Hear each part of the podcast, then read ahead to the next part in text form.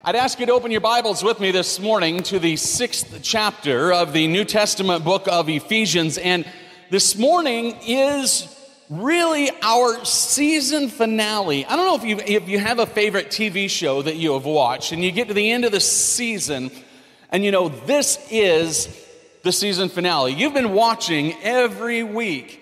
Here, we've been watching every week at 10 a.m. on Sunday mornings, week after week after week. And now we get to that episode that, that we know that the show is going to come to an end for the moment. And, and it's just, just to show that we love, and so we're glued to our seats. In order, though, to get the full impact of this season finale that we're looking at this morning, it's going to be important for us to have a recap of what's been going on this season in this show called Ephesians, okay? So, Paul started out writing this letter to the church in Ephesus, and this church he had planted a long time ago, but the church is very pagan. Let me rephrase that. All of the members of the church are former pagans, now Christians, but they live in a very pagan society. And so Paul is writing to them to encourage them he is telling them how to be a strong church, how to interact with others, and he's reminding them that the Christian life should look different than the world around you. They're not pagans anymore. He says, You're not pagans anymore, you are Christians.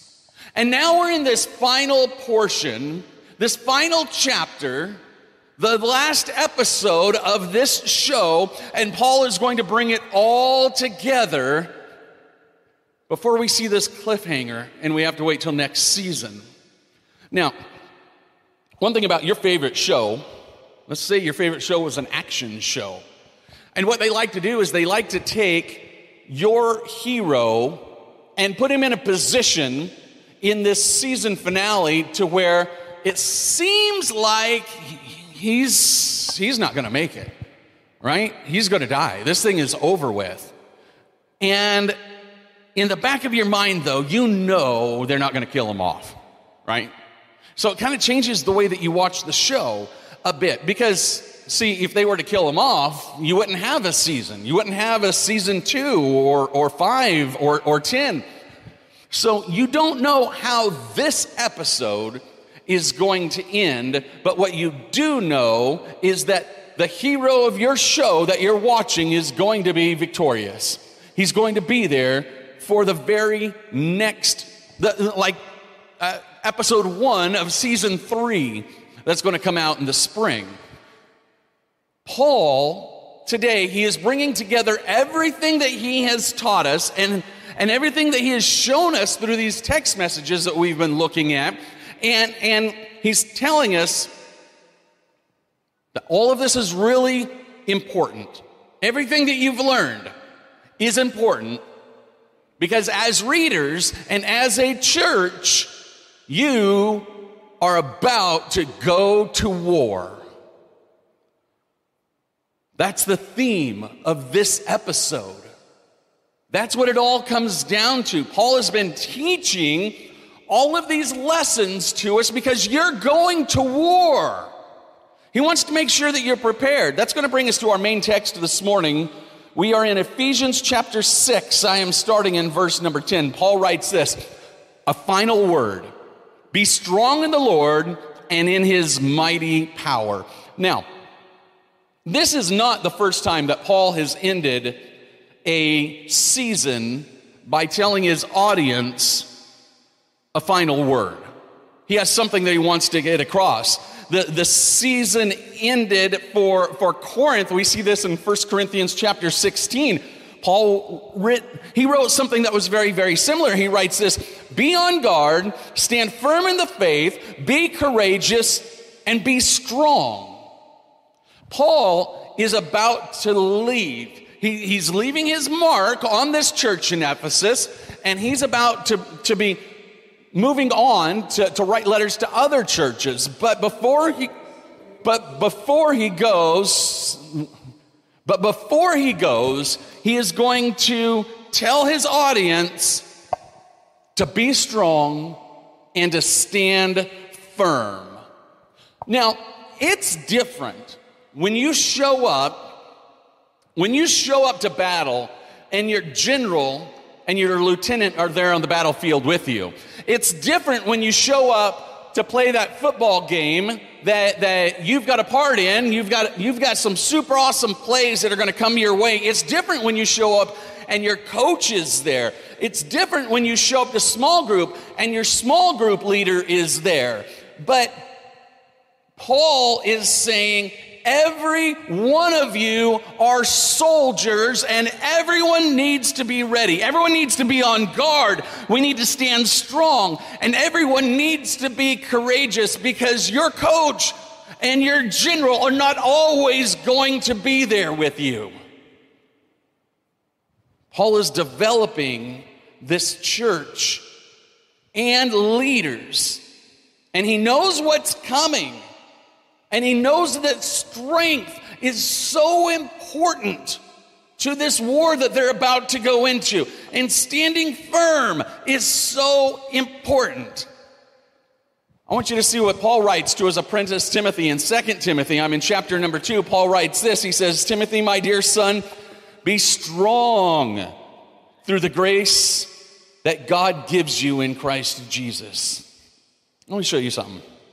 And this is so con- contradictory to what some very weak Christians in our world think.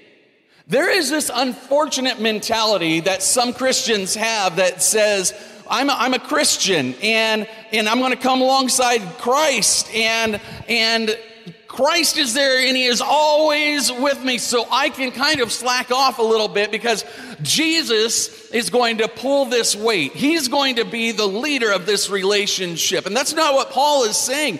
He says, Jesus Christ is your strength. Yes, without Him, you are nothing, but you are not here to be a tag along to Jesus. It's not your job. Your job is to be a soldier and a warrior. Paul has already told us that we're heading into battle, and I want you to write this down. This is point number one in your notes this morning.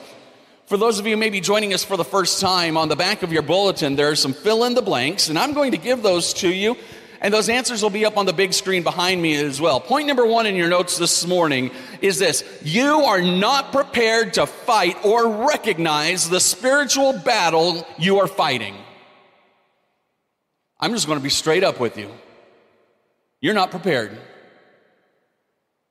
We are not prepared to fight this fight yet. And sometimes we can say we're not even prepared to recognize this spiritual battle that we are uh, that we are fighting. Come back with me to Ephesians 6. I'm in verse number 11. It's time to get ready. Paul writes this, "Put on all of God's armor so that you will be able to stand firm against the strategies of the devil. There's so many important points right here in this verse. Paul's saying it's time to get ready for battle, it's time to get ready to go to war. And you're going to be very foolish and drastically unprepared if you walk out into this war in your street clothes. You just think, I'm gonna, I'm good, I'm just gonna go out there. No, no, no. Paul says that you have to put on all of the armor of God because that's what it's going to take for you to stand firm. If you're going to just go outside and think that you're going to fight this battle, you are going to be taken down very quickly.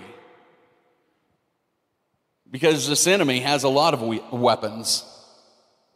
He's got bombs he's going to throw at you. He's got grenades he's going to throw. There's going to be landmines, pitfalls, booby traps, snares, temptations. These are the weapons of mass destruction that the enemy uses all the time. And he is very, very good at it.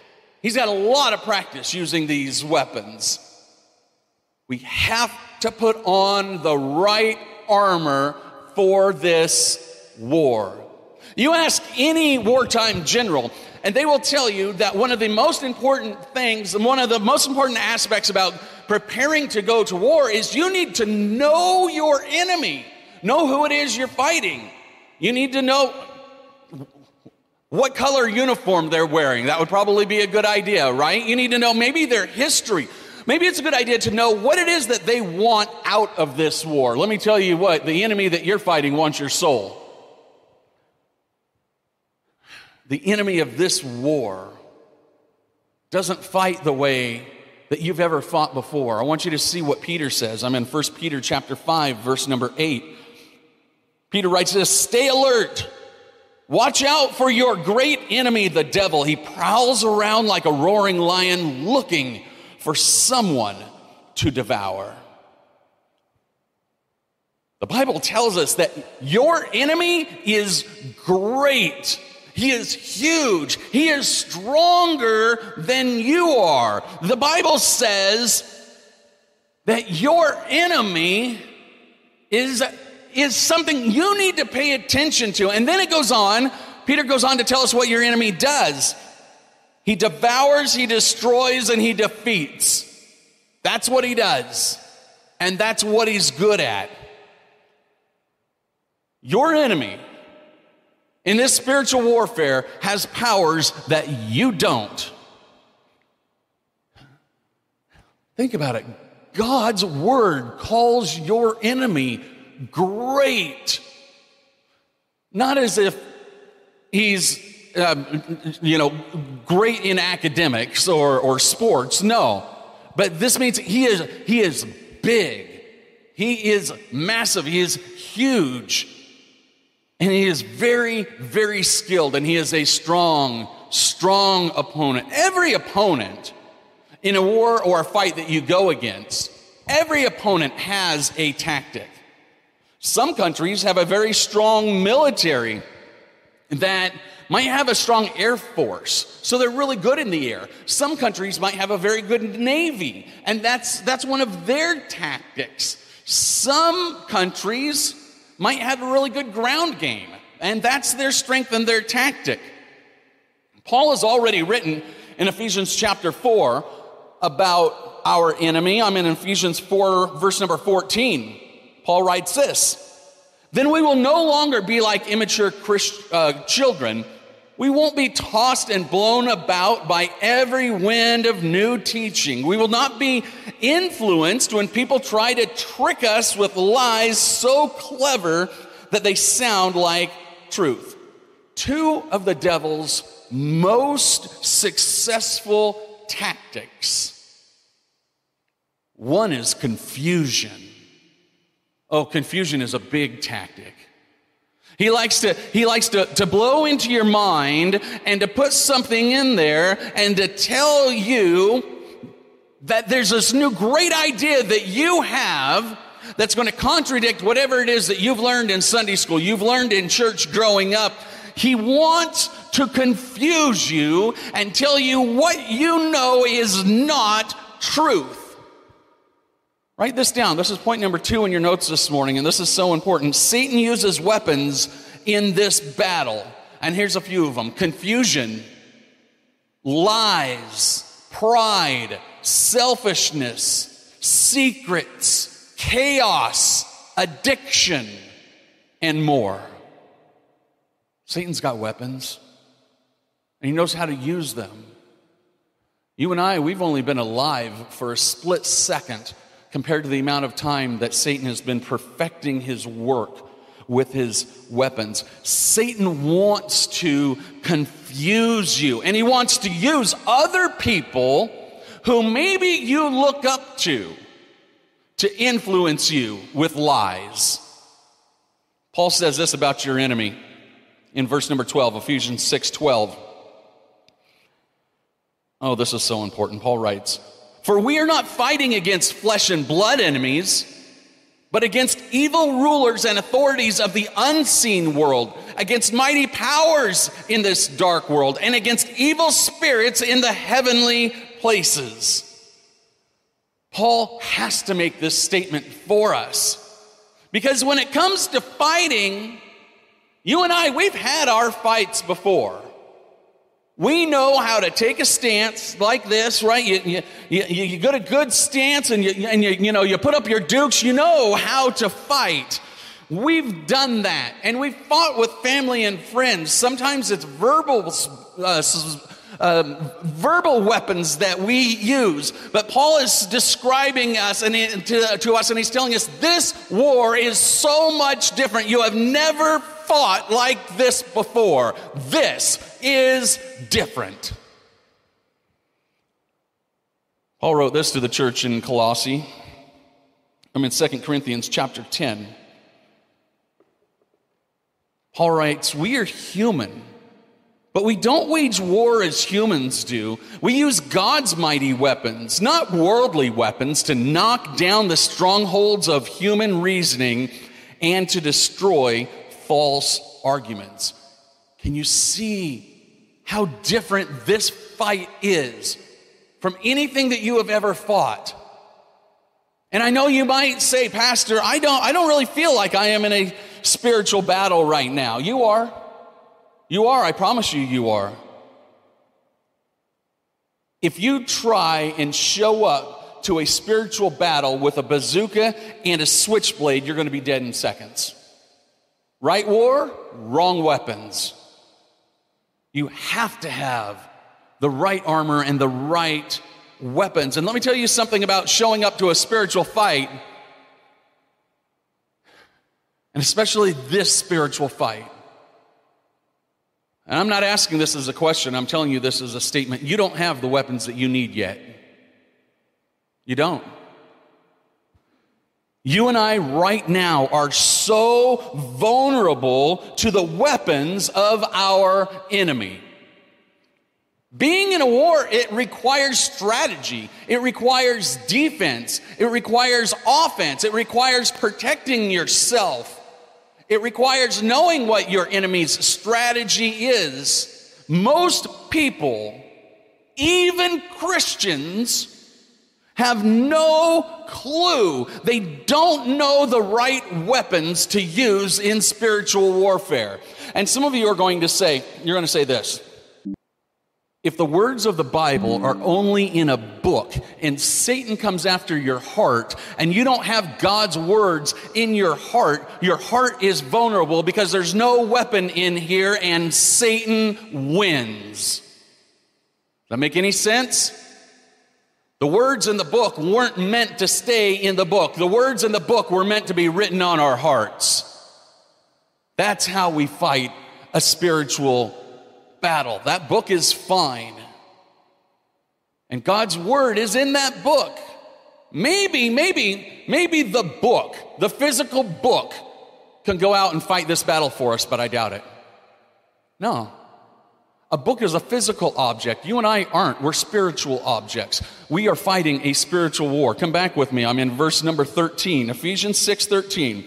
Therefore, Put on every piece of God's armor so you will be able to resist the enemy in the time of evil. Then, after the battle, you will still be standing firm. I sure am glad that Paul gives us that encouragement, right? I mean, this is a big deal, but he gives us that encouragement. He says afterwards, you can still stand strong. Paul's going to give us a sneak peek at the end of the battle. But before he can give us and tell us what goes on at the end of the battle, he says you need to be able to play defense. And you need to be equipped. And you need to be armored up. I'm in verse number 14, Ephesians chapter 6, verse 14. Stand therefore having fastened on the belt of truth and having put on the breastplate of righteousness. We're going to stop there for just a second. Here are two very important pieces of your armor that needs to be put on before we go to battle. And Paul is using this, he's using these metaphors of armor because everyone in this area would recognize that Roman soldiers were everywhere. And everywhere they went, they were wearing some of the very best armor around. They were pretty protected from anyone who wanted to come up and, and threaten them. Yeah, they were protected. So, what is it about these pieces of armor? I want you to see what Isaiah says about this. You'll see Isaiah chapter 11, verse 5 up on the screen behind me. Isaiah writes this He will wear righteousness like a belt and truth like an undergarment. This is so important. Write this down. This is the third point in your notes this morning. And let me tell you, my goal with you taking these notes is to take them home, put them up on the refrigerator, and look at them all week long. Because this is important today. Point number three in your notes is this all of your spiritual armor is based upon truth. If you are wishy washy about truth, you are dead in the water. If you're wishy washy, if you're like, eh, you know, uh uh-uh. uh, that's it. The belt of truth, it requires you to have truth. See, one of the devil's schemes is to confuse you. And it's easy to confuse you when you don't have truth, when you don't recognize truth. It has to begin. Your, your armor has to begin with truth. There is only one truth, and the truth is only found in Jesus Christ. One place. And I'm not joking with you when I tell you that our society is going to try and confuse you. They're going to try and tell you that the Bible is okay up until a point. Yeah, you can believe most of it. Jesus was a good person. You can, you can do that. And then they're going to try and tell you that, that, you know, it's okay to be whoever it is that, that you want to be, whoever you want to make yourself, whoever you want to, to be, whoever you want others to be. It's okay to accept the world's definition of who you are. Let me tell you something. That's not truth. Truth comes from one place, and that's the Word of God. But that's the confusion that our enemy wants to use against you. That's the tactic. He wants to start out with that. He wants to start out having you question truth. He's going to say, Is that really truth? Man, that book is so old. Can you really trust it? Man, that is so old. God never said that you would die if you ate from the fruit of, of, of you know, knowledge here. He never said that. See the examples? It's, what, it's where God's going, or that's where Satan is going. He wants to create that confusion. And when it happens, you know what you are? You're a statistic. You're just a notch on his gun. He, he's, he's going to battle you. He wants to first battle you with the truth so that he can create confusion. This is from John chapter 17. It says, Make them holy by your truth. Teach them your word, which is truth. Psalm chapter 119 reads like this The entirety of your word is truth, and every one of your righteous judgments endures forever. I want you to know something.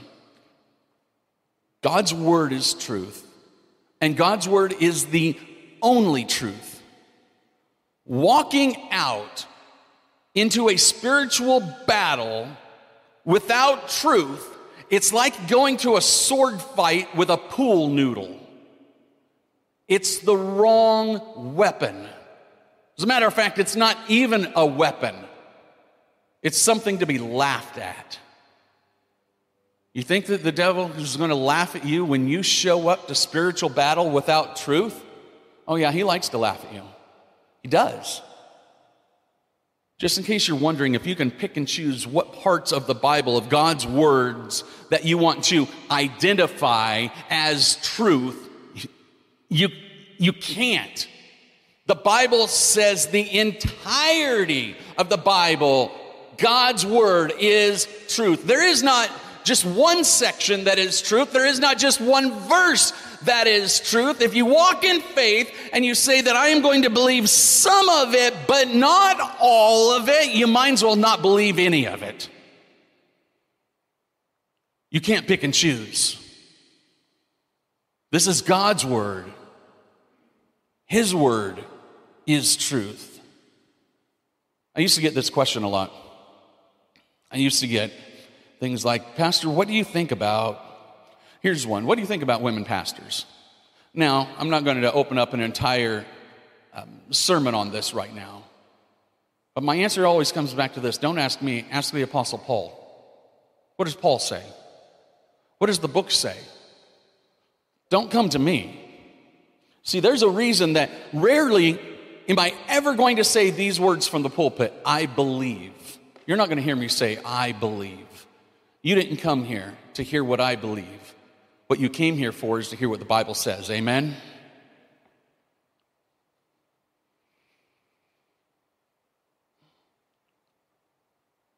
When you're telling God that you can make your lifestyle fit into His Word, when you're telling God that you're going to pick this and not that, and you're going to go with that and not this, what you're really telling God is this you're telling Him, God, I am superior to you. Because I know you wrote this, but God, I'm going to tell you what parts of that are truth.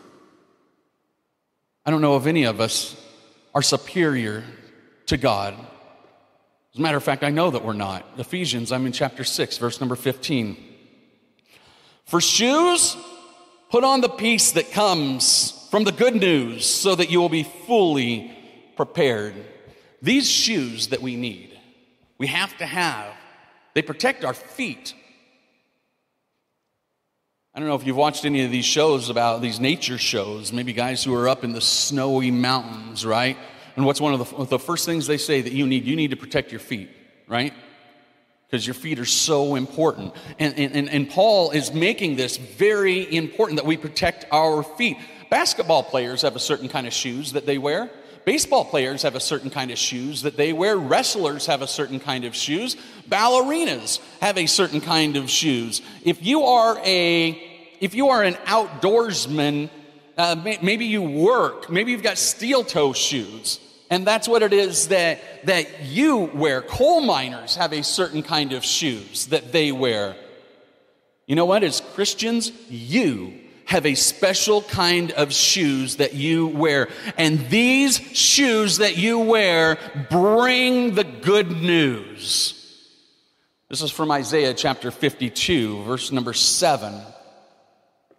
How beautiful on the mountains are the feet of the messengers who bring good news, the good news of peace and salvation, the news that the God of Israel reigns having on your good news shoes, not only does it protect your feet, but it keeps you from walking around in the muck and the mire. It keeps you out of the, the mud. When your mind, when you are mindful of every step that you take, because you know that every step that you take is your next opportunity to proclaim Jesus Christ with the good news until he comes. Your feet are a weapon in this spiritual battle. And I bet, I bet that if you recognized how important your feet are and your shoes are, I bet that would give you pause as to where your feet take you. Makes sense? Like, is this a place that my feet should be taking me? We're getting armored up. We're doing pretty good. But I want you to see the next layer of protection. I'm in Ephesians chapter 6, verse number 16. Paul writes this In addition to all of these, hold up the shield of faith to stop the fiery arrows of the devil. In the original language, this shield would have been one of those full body shields. It's like this tall, and, and it's probably a heavy piece because it goes all the way down to the ground. And it's one of those that you can kind of hide behind for, from arrows that were, would come from all kinds of different directions. Now, I'm not talking about one of those round Captain America shields, not one of those. Uh-uh, that's way too small. This is like a full body shield that we're looking at now because, because we know that Satan is going to be throwing darts at us. He's going to be throwing his weapons at us from everywhere. He's definitely going to throw out confusion. He's definitely going to throw out doubt insecurity. He's going to tell you that there's people at the church who don't like you. He's going to tell you that people are laughing at you. He's going to tell you that, that because of the way that everyone else is, is, is thinking about you, he's going to plant that seed that you need to be really insecure. He's going to prey on your insecurities. This is the shield of faith. This is a protection shield. And you say, okay, Pastor, talk to me about faith. Like, I don't get it. Hebrews 11, verse number 1 reads like this Faith shows the reality of what we hope for, it is the evidence of things we cannot see. You say, Pastor, I can't see my sword. I can't see my spiritual shield. I I can't see my shoes. I, I, don't see these shoes that I'm supposed to be wearing to battle. I don't see my, my breastplate. I don't see that. I don't see my body armor. But then in the same breath, you'll turn around and you'll say, Pastor, but I can see the effects of these arrows that the devil's throwing at me. I can see those.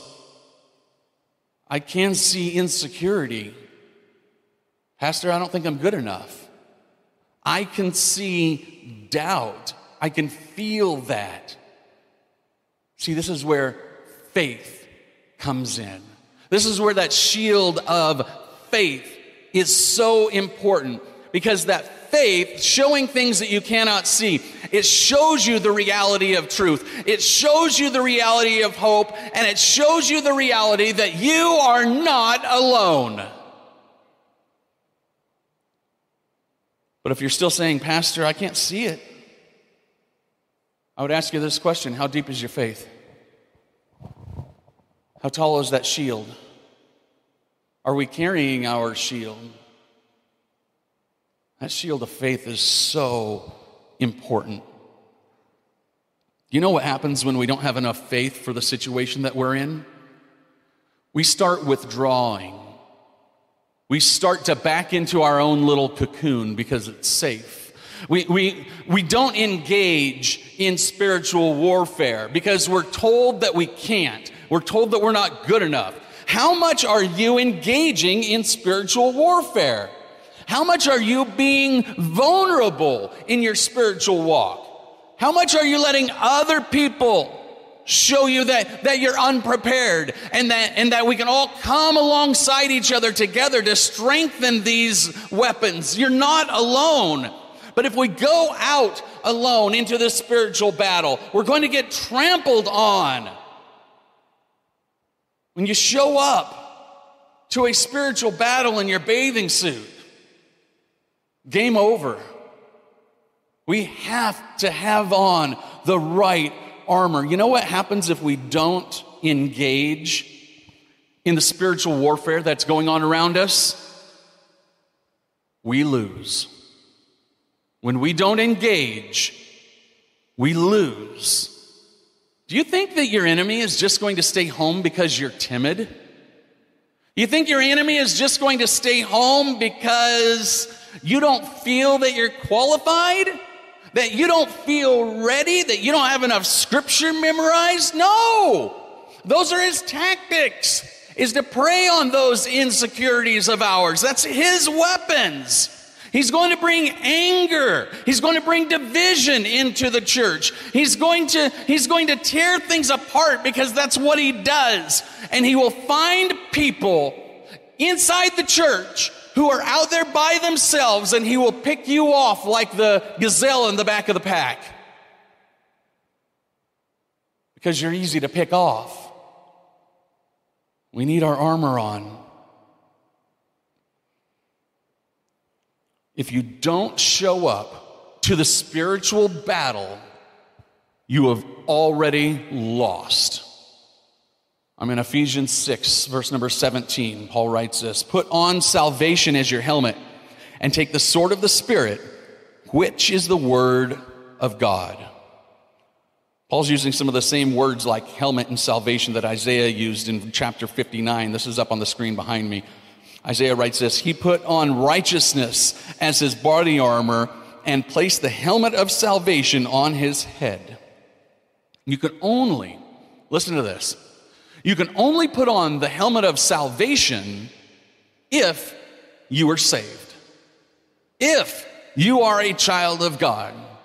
If you know Jesus Christ as your personal Lord and Savior, you can put on that helmet of salvation. That is yours. You can't put it on if you are not saved. Again, there are all kinds of different helmets out there. There really are. Astronauts have a super cool helmet. Football players have a helmet. Hockey players have a helmet. Welders have a helmet. The Air Force has a helmet. If you are a Christian in a spiritual battle with a scuba diver's helmet on, you're going to get destroyed in round one. You have to have on this helmet of salvation. And you think about it. If we have not given our lives to Christ, what are we doing trying to fight a spiritual battle on a team that we don't belong to? We have to have on this armor. You have to be saved by the grace of God to have any chance. Finally, verse 17 says this to take up the sword of the Spirit, which is the Word of God. We've already talked about truth and the Word of God being truth. And that truth is your most effective weapon. Do you know what happens when you don't know what you are doing with your weapons? You can go and take some lessons.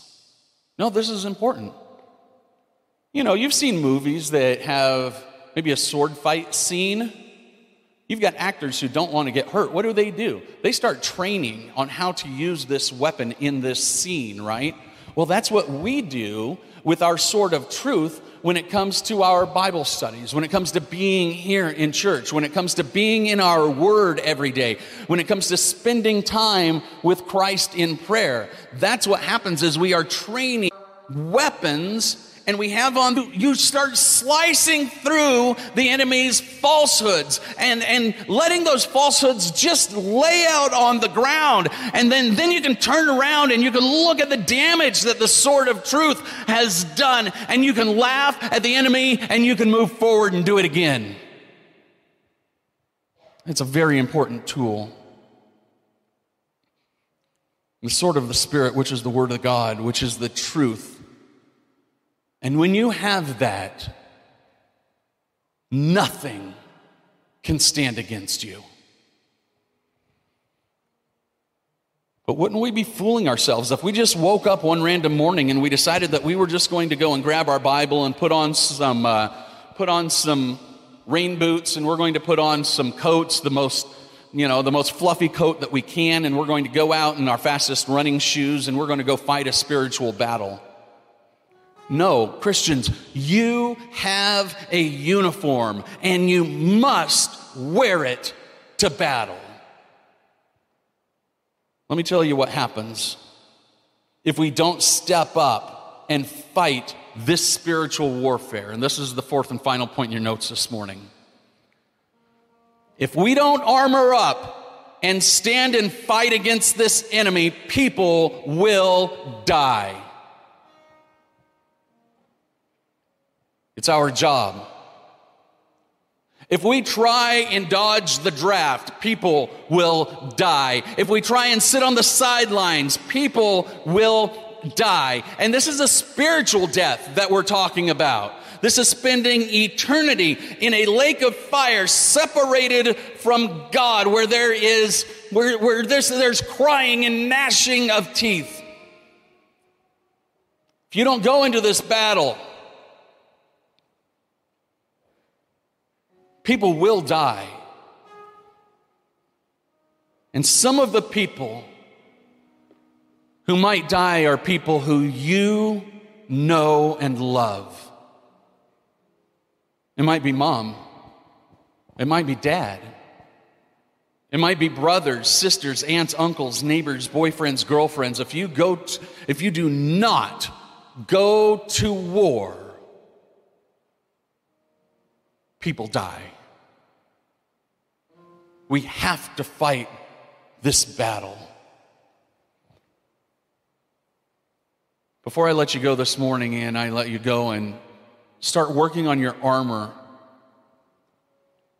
Before you go and take your place on the front lines, I want you to see how this season finale unfolds. I want you to see the last five minutes of this episode in Ephesians that we've been watching. I want you to see the cliffhanger, okay? Come with me to Romans chapter 8. I'm in verse number 37. Paul writes this to the church in Rome No, despite all these things, Overwhelming victory is ours through Christ who loved us. And I am convinced that nothing can ever separate us from God's love. Neither death nor life, neither angels nor demons, neither our fears for today nor our worries about tomorrow, not even the powers of hell can separate us from God's love. No power in the sky above or the earth below. Indeed, nothing in all creation will ever be able to separate us from the love of God that is revealed in Christ Jesus our Lord. Amen? Church, we know how the battle ends. But we've also got a role to play in this battle. I don't know where your battlefield is. It might be at home, it might be at work, it might actually even be in your own heart. But I'll tell you what, you've got weapons at your disposal. But I don't want you to think that just because you own a Bible or you have a Bible app, that you're properly using the sword of the Spirit and the truth of Jesus Christ. Our battle is for our hearts. This is what the enemy is after. This is where we fight. Is God's word here? Or is it just in a book? We need to put God's word here. Amen. Will you pray with me?